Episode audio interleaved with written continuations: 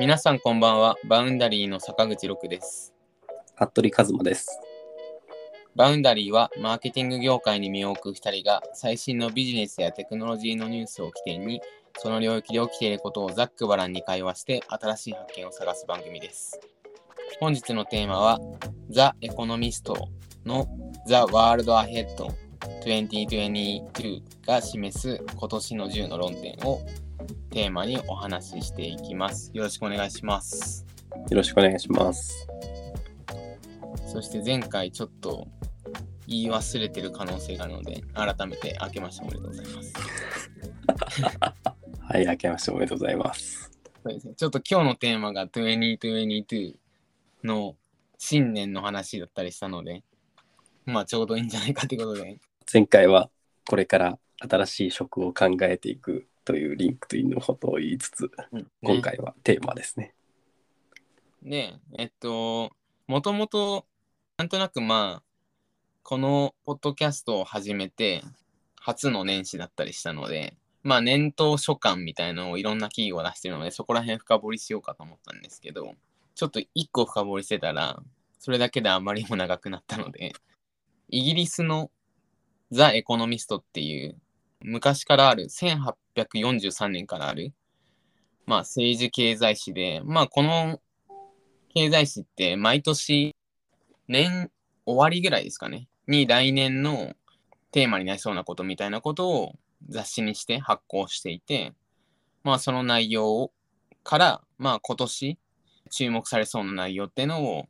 まあざっくり領域感として見ていければなと思っています。ちなみにこれは服部さんエコノミストのこれ見たことあります？今まで2022ではなくても。いつだっけな？過去数年前にはありますね。うんうん。なんかここあれなんですよね。あの、陰謀論、うんうんうん、うんあのそこら辺好きな人が結構そうですよね。いいですね。僕そっち系好きなんでよく。はい。なのでちょっとそこら辺っぽい感じもしながらっていうところで今日はお話ししていこうと思います。で、ザ・エコノミストの今年は The World Ahead 2022だったんですけど、今までは過去10年ぐらいのかずっとなのかわかんないですけど、まあ、過去10年ぐらいは The World in, in 2020とか2021とかだったんですけど、うんまあ、今年から因が変わりました。まあ、どういう意味なのかちょっとわからないですけど、その語義的な意味だけ取るんであれば、今まで短期的にそのその年に起こる起こる年でしたけど、アヘッドなんで、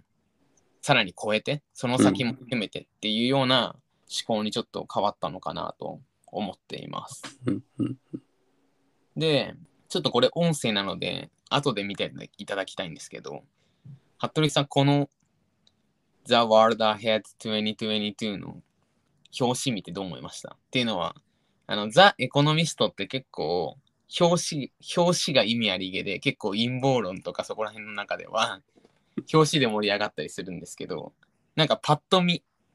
何にね、何が目に入ってきました？パッと見はアメリカ VS 中国かそうですね。あの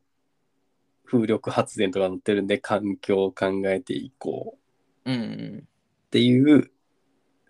まあ、コロナもありつつうんうん。でも向き合い的にこうバイデンさんと習近平さんがうん互いに向き合ってないんではい。対立しようとしてるっていう感じが見て取れますけどね。そうですね。なんか、ぜひ面白いので聞いていただいている方も、後で見ていただけたらなって思うんですけど、まあ実際にこの表紙で、えーまあ明確にバイデンと習近平が逆を向いているっていうのと、まあその近くに、まあミサイルなのか、顕微鏡なのか、注射なのか、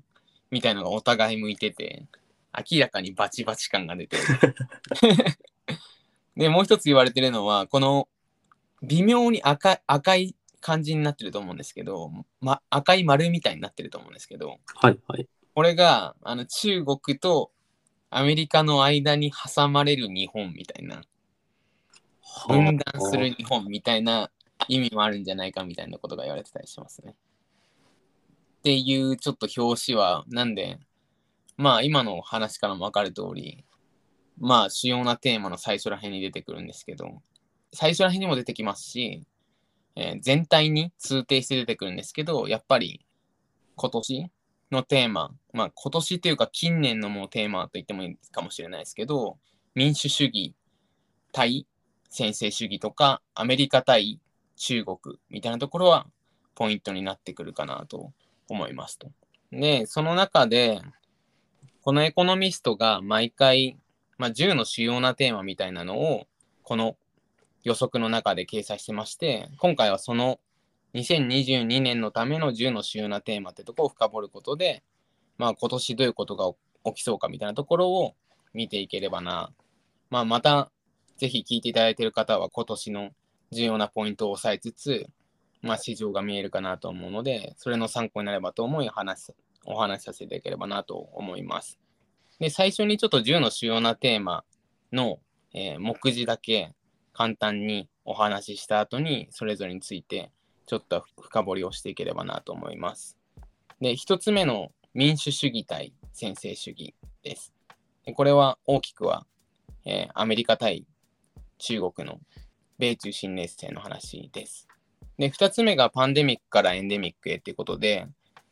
まあ徐々にコロナも落ち着いてきてっていうところと、実際に治療薬が開発開発されたりっていうところで、コロナが収束に向かっているというところがあるので、そこの動向がどうなっていくかっていうのがテーマとして挙げられています。で、3つ目が、えっと、インフレの心配ですね。これは特にアメリカなんですけど、えっと、アメリカだと結構今、金融緩和によって、えっと、お金が結構配れ配られて、助成金だったり、公共政策だったり配られた後に、実際に今、実態の経済は回復しているにもかかわらず、金融緩和が行われているので、お金が結構余っているという状況になっていて、実際にインフレみたいな状況が起こっているので、そこら辺の話がテーマとしてあるだろうっていうことが言われています。で、4つ目としては仕事の未来です。で、仕事の未来としては、これはコロナ始まってから、えーと継続的なテーマだと思いますが、もともと、えリアルなオフィスで仕事をするっていう、割と一択な選択肢だったところから、ハイブリッド化したり、まあ、完全リモート化したり、その流れの中で、えーテレワークするツールが出てきたり、VR、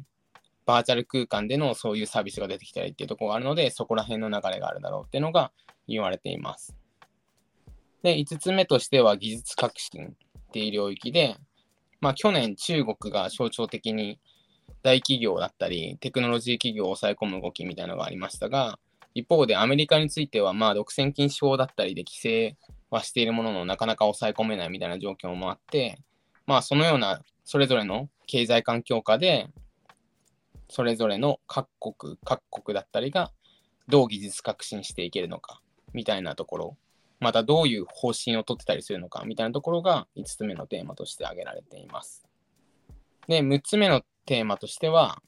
えー暗号は成長するって書かれてまして、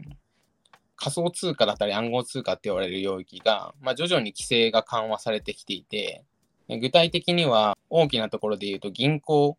とかの、えーと競合することになりそうな DeFi、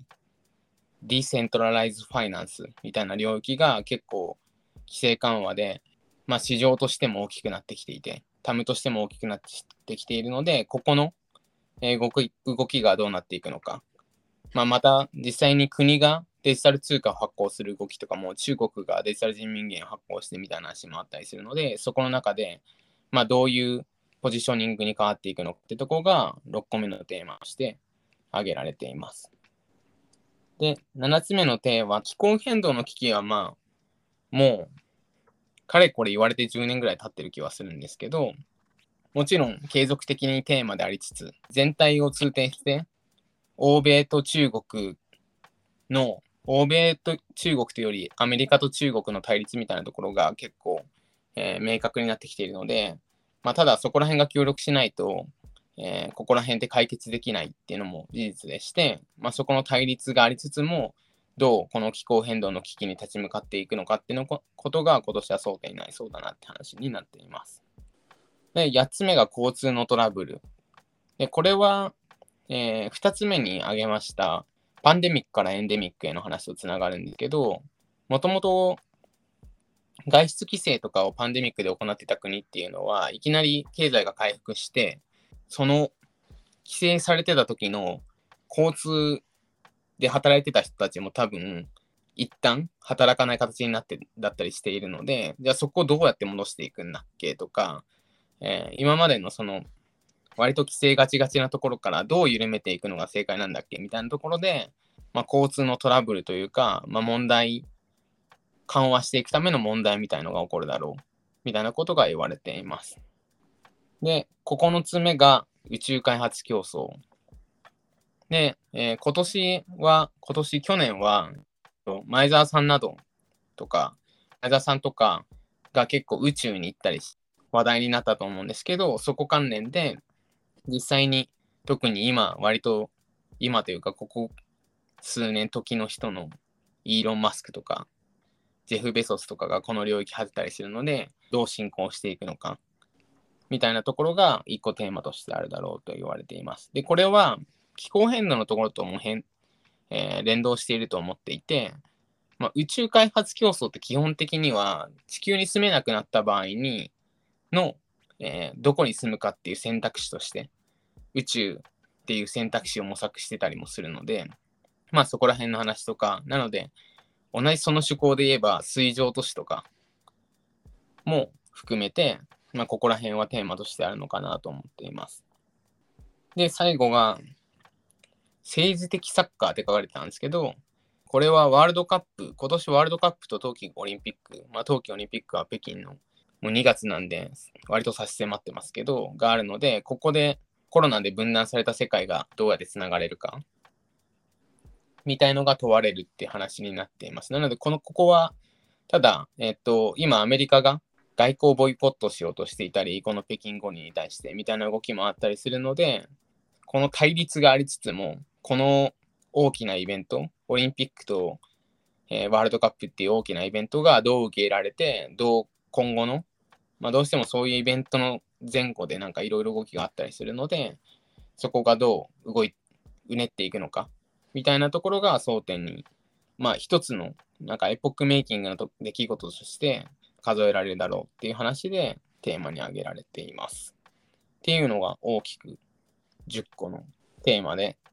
で、10個のテーマに関してはめちゃめちゃ細かく調べてるんですけど、何か気になるのありました？いや、もうどれも、どれも大事ですねっていうか、個人的な、まあ普通に日常生活生活してて関わるところだとやっぱ4つ目の仕事の未来とかは、やっぱメタバースとか、はいはいはい。リモートワークとか含めてどうなっていくのかみたいなところは、やっぱ直接的に関わるところ、関わ直接的に見える形で関わるところだったりするのもありますし、僕あの大学の時に風力発電研究してたんで、はいはいはい。気候変動周りはなんかずっと気になってるし、ただそこの CO2 削減しようとしても結局その削減してる行為自体にまた CO2 が発生するみたいなところの負の連鎖もあったりとかするんで、なんかこの辺って結構難しいというか議論の深い課題だなっていうところとか、まあ、あと前澤さんの宇宙ナウの筆頭に、うん。宇宙開発はやっぱ気になりますよね。はい、じゃあちょっと今もらった4の仕事の未来と、で、7と9の、えっと、気候変動と宇宙の話は連動するので、そこを合わせてちょっと簡単に話そうと思うんですけど、まず仕事の未来はちょっと、仕事の未来はですね、まず一つの論点としてあると思ってるのが、まあ今までの物理的なオフィスだった空間を、まあデジタルで現代化する、現代化して新しく作るっていう方法があると思ってて、うん、まあここがまあいわゆる実はメタバースっていうのがと思っています。で、メタバースとしてはまあ有名なところで言うとメタのホライズンワークルームズ、えー、マイクロソフトのメッシュフォーマイクロソフトチームスみたいなところが代表格になってくるのかなと思います。で、他に、あの 3D デディスプレイっていうのもあると思ってまして、Google がプロジェクトスターラインっていうのを立ち上げてるんですけど、えーまあ VR って割と、今まで言ったメタバースのとこって VR ヘッドセットつけたり、で、割と中にダイブしていく感じですけど、まあ 3D ディスプレイは単純に、えーカメラで撮っているのを、えーあっち、相手方でも 3D で表示してあげることによって、まあ、その目の前にいるような臨場感を作る。みたいなところに Google はプロジェクトスターラインっていうので貼ってたりします。で Google, Google はもともと VR 側のプロジェクトもやってたんですけど、Google って VR 系のプロジェクトは実はあまりうまくいかなくて、畳んでたりっていうのがあって、今はこういう取り組みを Google はやってるっていう感じですね。なので、まあ、物理的なオフィスという空間をその現代化しようとする取り組みとしては、まあ、この2方向かなとなんとなく思ってますね。メタバースか、まあ、3D ディスプレイか、な気がします。スターラインいいですよね。なんかニュース見たときに、はい。すごいリアリアルだなって思いました。あそうなんですね。なんか 3D 具合が気になっちゃいました。リリースだけ見てたので。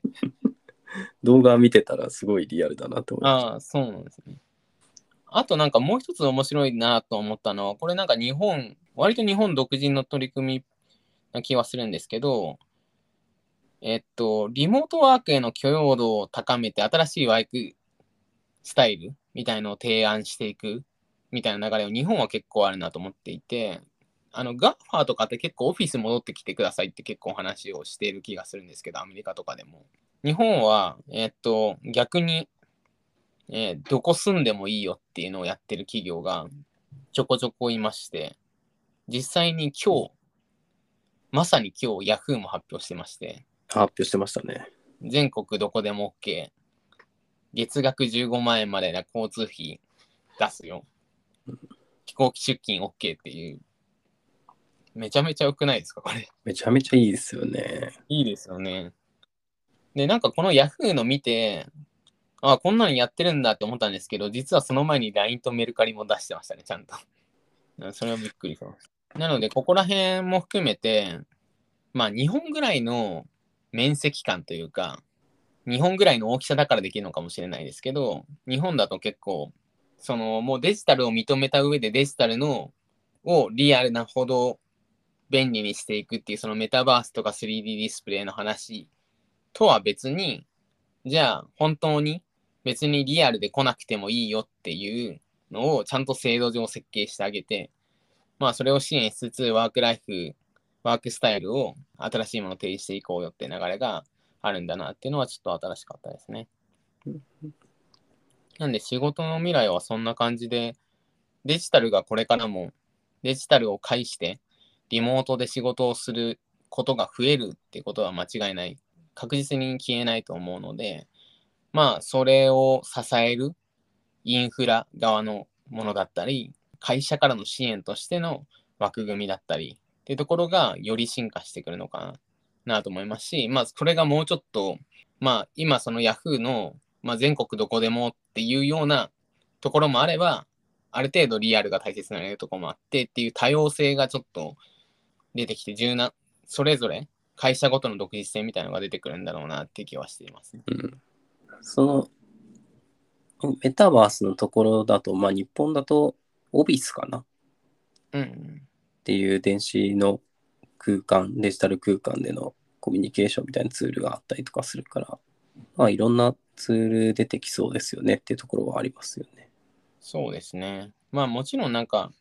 極論 VR 空間を作っているところだったら、できちゃうと思うんですけど、まあ例えばクラスターとかですね。うん。有名な、あのバーチャル渋谷とかやってたクラスターとかですけど、結局なんかでも、それだけ分断するって考えられないので、やっぱり、あの、この Teams とか、まあ結構 Facebook も、このワークルームズ出すにあたって、周りのオフィス環境の、その、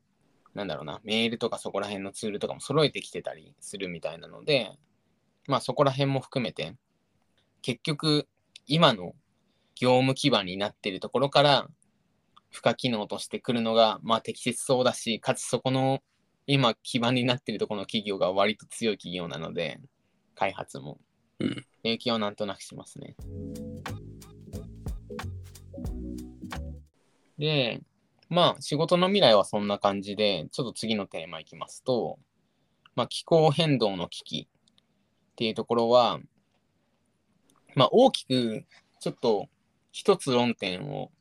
最初に挙げたくて、気候変動の未来を語るにあたって、二つ流派みたいのがいると個人的に思っていますと。で一つが、二酸化炭素だったり、温室効果ガスの排出を削減することによって、地球温暖化を防ごうという方。で、もう一つが、地球温暖化させないために、さらにテクノロジーを活用するっていう方法があると思ってます。で、割と後者の計画の方が結構、いろいろ、最近だと新しく出てきてたりもしていて、そんなのできるのっていうのが結構出てきてたりするので、そこをちょっとまず紹介できればなと思うんですけど、今実際にハーバード指導で太陽光のブロック計画ってやつが進んでまして、これなんか昔に1991年のフィリピンのなんか火山の噴火の時に、なんか吹き上がったその二酸化炭素とかが吹き上がるじゃないですか。その時に、その、それによって、あ二酸化硫黄とかですね。二酸化硫黄とかが吹き上がると太陽光を遮断して、そうすると太陽光が入ってこなくなると地球ってもちろん太陽光に温められたりもするので、温度が下がるみたいなことが昔偶然起こったことがあるらしくて、その事例をもとに、じゃあそれを人工的に作り出せば太陽光を遮断して地球の地球の温度を下げることできるねっていうのを実際計画としてあのスコーペックスっていうんですかねっていうプロジェクト名ちょっとちゃんと読めてるかわかんないですけど SCOBX っていう取り組みでハーバード大学が実際にテストしようとしてたりします。でこれはビル・ゲイツとかも出資しているので、えー有望かと思いつつも、まあもちろん、こういうことやると、ここら辺で言われるのが、このテクノロジーで何か一つの要素を解決しようとすると、絶対他の因子にも、まあ世の中絶対聞いちゃうはずで、じゃあこれをやることによって、まあ降水パターンが変わっちゃうとか、そうするとその降水パターンの上で成り立ってた、えー作物の収穫のリズムが変わっちゃうとか、他にもオゾン層に与える影響あるんじゃないかとか、まあそういうのが言われているので、まあジオエンジニアリングって一般に言われるんですけど、そのさっきのテクノロジーで気候変動に対して立ち向かおうっていう手法思想のことを一般にジオエンジニアリングって言われるんですけど、うんそこら辺は、うん、理論的にそこの問題を解決するにはそうだけど、それって生態系壊さないっけっていう文脈で結構問題に、問題にというか反対されたりする領域ではあったりします。うんで他にも、まあ、ジオエンジニアリング例の例としては、えっと、CCS とか CCUS って言われる、カーボンデオキシドキャプチャーストレージとか、カーボンデオキシドキャプチャーユーティライゼーションストレージみたいに言われる、えー炭素排出されるけど、それをキャプチャー取って地中に埋めて、埋めたり、まあ何かの圧力を与えるところで活用したりすることによって、炭素を地表に出さないことによって温室効果ガス化されさせないみたいな技術とかも開発されてきたり。します。で、結構そっち側も、まあ今までそこら辺って、いやもう温室効果ガス減らすしかないっていう認識の人ももちろんいると思うんですけど、こっち側の技術もできるにはできてきていて、でももちろん確かにさっきお話しした通りに、それをやると、まあ生態系変わっちゃうんじゃないのみたいなリスクとかはありますし、それって限度あるんじゃないみたいな話もあったりするので、ただ地球温暖化がもう本当にみんなの努力で頑張って減らすって言っても、いつの間にかデッドライン超えてて、っていうか、プラネタリーバウンダリーって言ったりしますけど、その惑星の限界を超えてて、もう本当に地球温暖化止まんなくなっちゃったらしょうがないので、じゃあそれに対しての立ち向かう方法として確かにこういうのはあるので、まあそこもフラットに見ながらどうやっていくか考えないとなっていう状況にはなっているのかなと思います。まあそれの要請もあってこういうプロジェクトがいろいろできているのかなっていうのも思いますね。ここら辺だとちょっと軸違うんですけどなんかインフルエンサー的な環境活動家とかうんうん。が出てきてたりもしてそういうのがそういう方たちが結構空気感作ってるとかグレタさんとか直近だとなんだっけな11歳とかのそれグリーンあかりさんかな？若い環境活動家がいるとか結構その Z 世代とかそれ以下とか外人からそういう活動が出ているっていうのはなんかもうより一層盛り上がりそうな感じはしますよね。うんうん。そうですね。確かにまあ、まあ、グレタさんはちょっといろいろありましたけど、うんいろいろありましたというか、いろいろまだあるのかもしれないですけど、まあ、ジェネレーション Z 世代が気候変動を気にしてるっていうのは間違いない事実なので、なんかそこら辺から、まあ、サステナビリティとかも Z、ジェネレーション Z の方が意識高いですし、っていったところで、まあそこら辺の後押しはあるのかなっていう気はしますね。まあその分、もちろん、やばいよっていうのが、その世代にも分かるぐらいに、やばいよってなってるからだと思うんですけど。で、まあそこの気候変動の話で今、2つ話したと思うんですけど、まあ本当に風力発電とか、太陽光発電、地熱発電、バイオマス、まあ原子力も一応そうですね。原子力発電、水力発電とかを使って、二酸化炭素とかを排出しない形で、えー電気を作りつつ、それで経済活動することで、まあ温室効果ガスの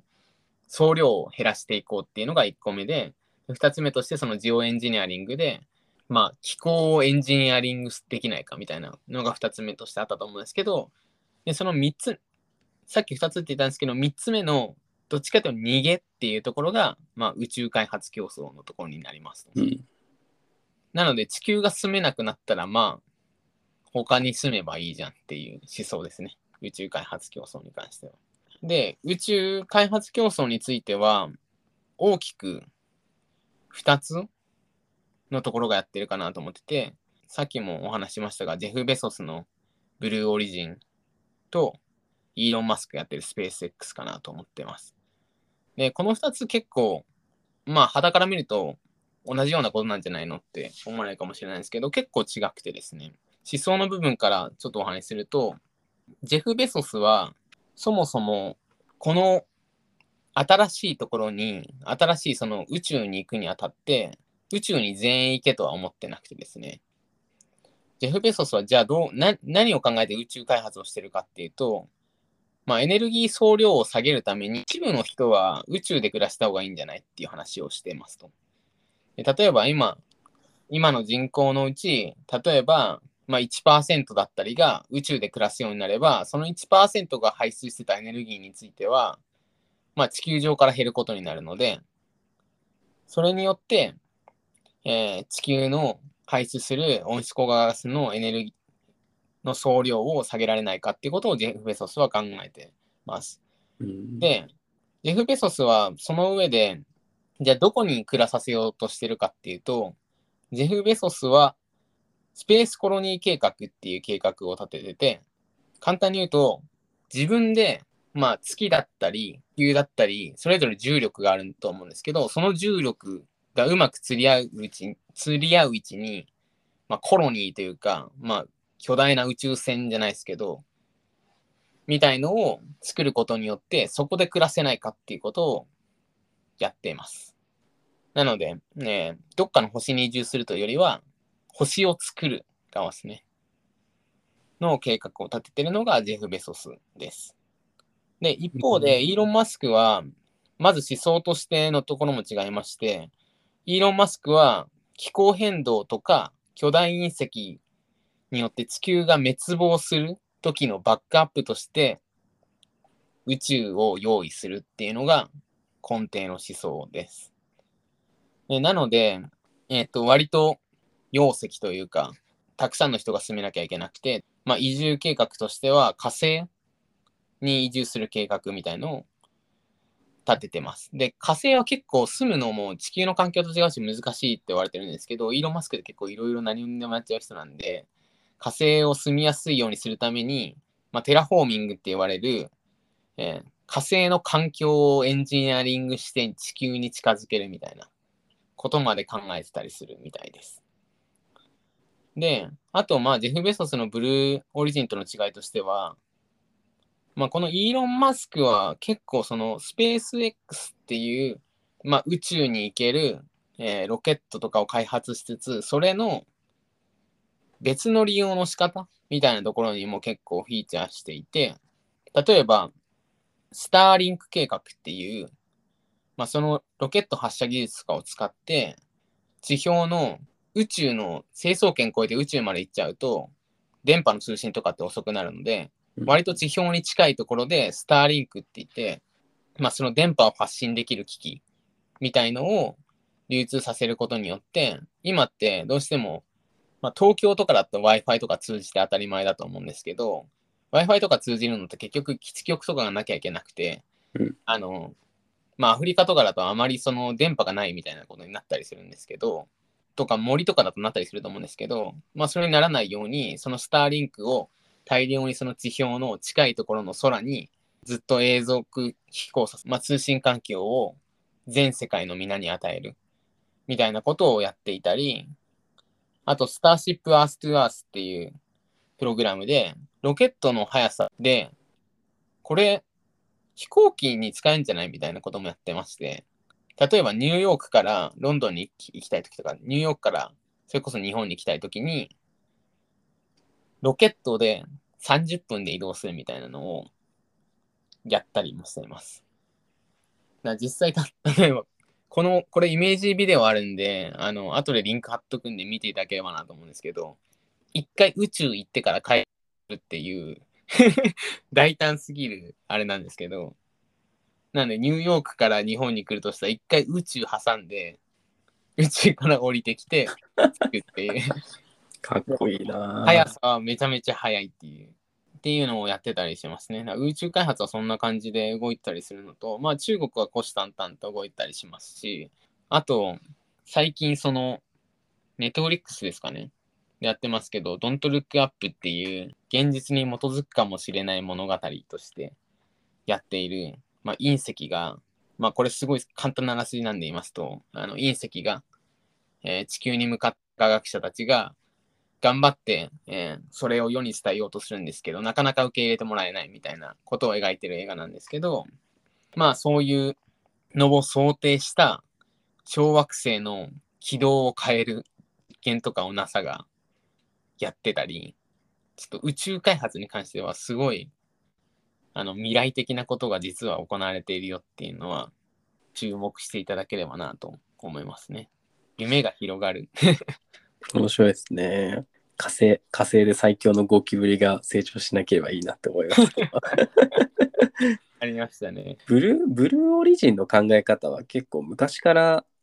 あの宇宙エレベーターって呼ばれる理論みたいなのがあって、うん。それも結局宇宙と重力に対する遠心力、うん。遠心力と重力の釣り合うところで、地球からエレベーターを伸ばしてうん。宇宙に連れていくみたいな考えがあるんですけど、うんうん。なんかそこの結局はその宇宙側に回ってる遠心力とかを活用するコロニーみたいな考えがあるってことなんですね。うん、そうですね。まあなんかこの2つは似てるようで目指してるところも違えば問題意識として持ってるところも違くていや大概ここ競ってるって言われるんですけど。本業の方でテスラとアマゾンを競ってるかもしれないですけど。まあもうアマゾンでジェフ・ベソスはアマゾンはあれ退きましたけど。っていう感じですね。まああとここの宇宙関連の話で言えば今まであのここら辺のもう地球が無理になったら逃げるのは宇宙みたいな話だったんですけど、まあ、最近なんかにわかにちょこちょこ話聞くのが水上都市、オセアニックシティって言われるやつですね。海面上昇とかした時にも海面の上に浮遊する国家を作ればいいんじゃないかっていう思想があって、まあそうすれば、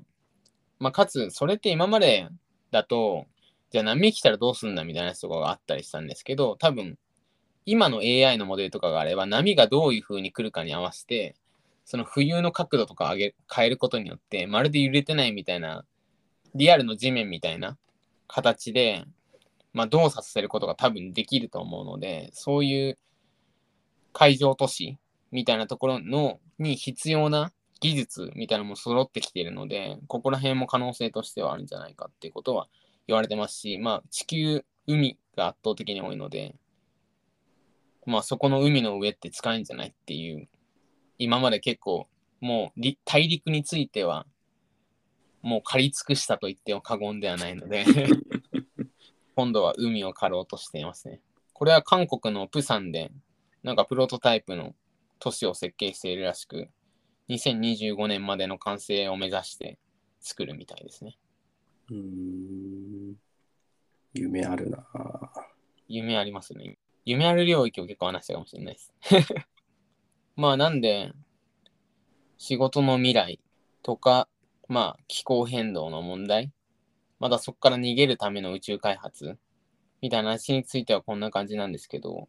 なんかまるで時間が多分足りてないっぽいので ちょっと2回に分けようかなと思いますと。ちょっとこれ多いっすね、俺。いやいやいや、いいじゃないですか。なんか前の次世代 SNS のもっこみですけど、10項目あったら2回に分けないと無理っすね。そうですね。っていうのは教訓として。じゃあちょっと今日は、これは前編として、後編としては、まあ具体的にもう少し民主主義対専制主義のところとか、パンデミックからエンデミックへとか、あとまあアメリカのインフレの問題の話と、あと技術革新あたりですかね。まあ結構中国とかが実はあの、途中で規制されてる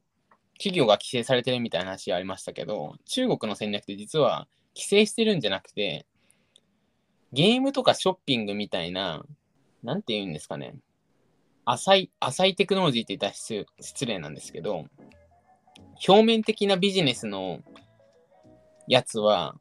やらないで、ディープテックって言われる、もう本当に革新的なテクノロジーをやれっていう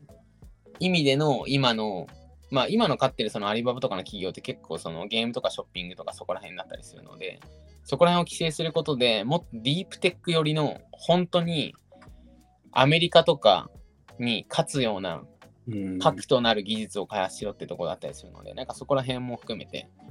次回は話せればと思います。はい。今回ご紹介したトピックの元は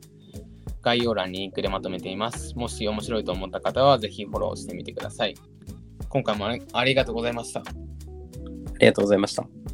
それではまた次回お会いしましょう。さようなら。さよなら。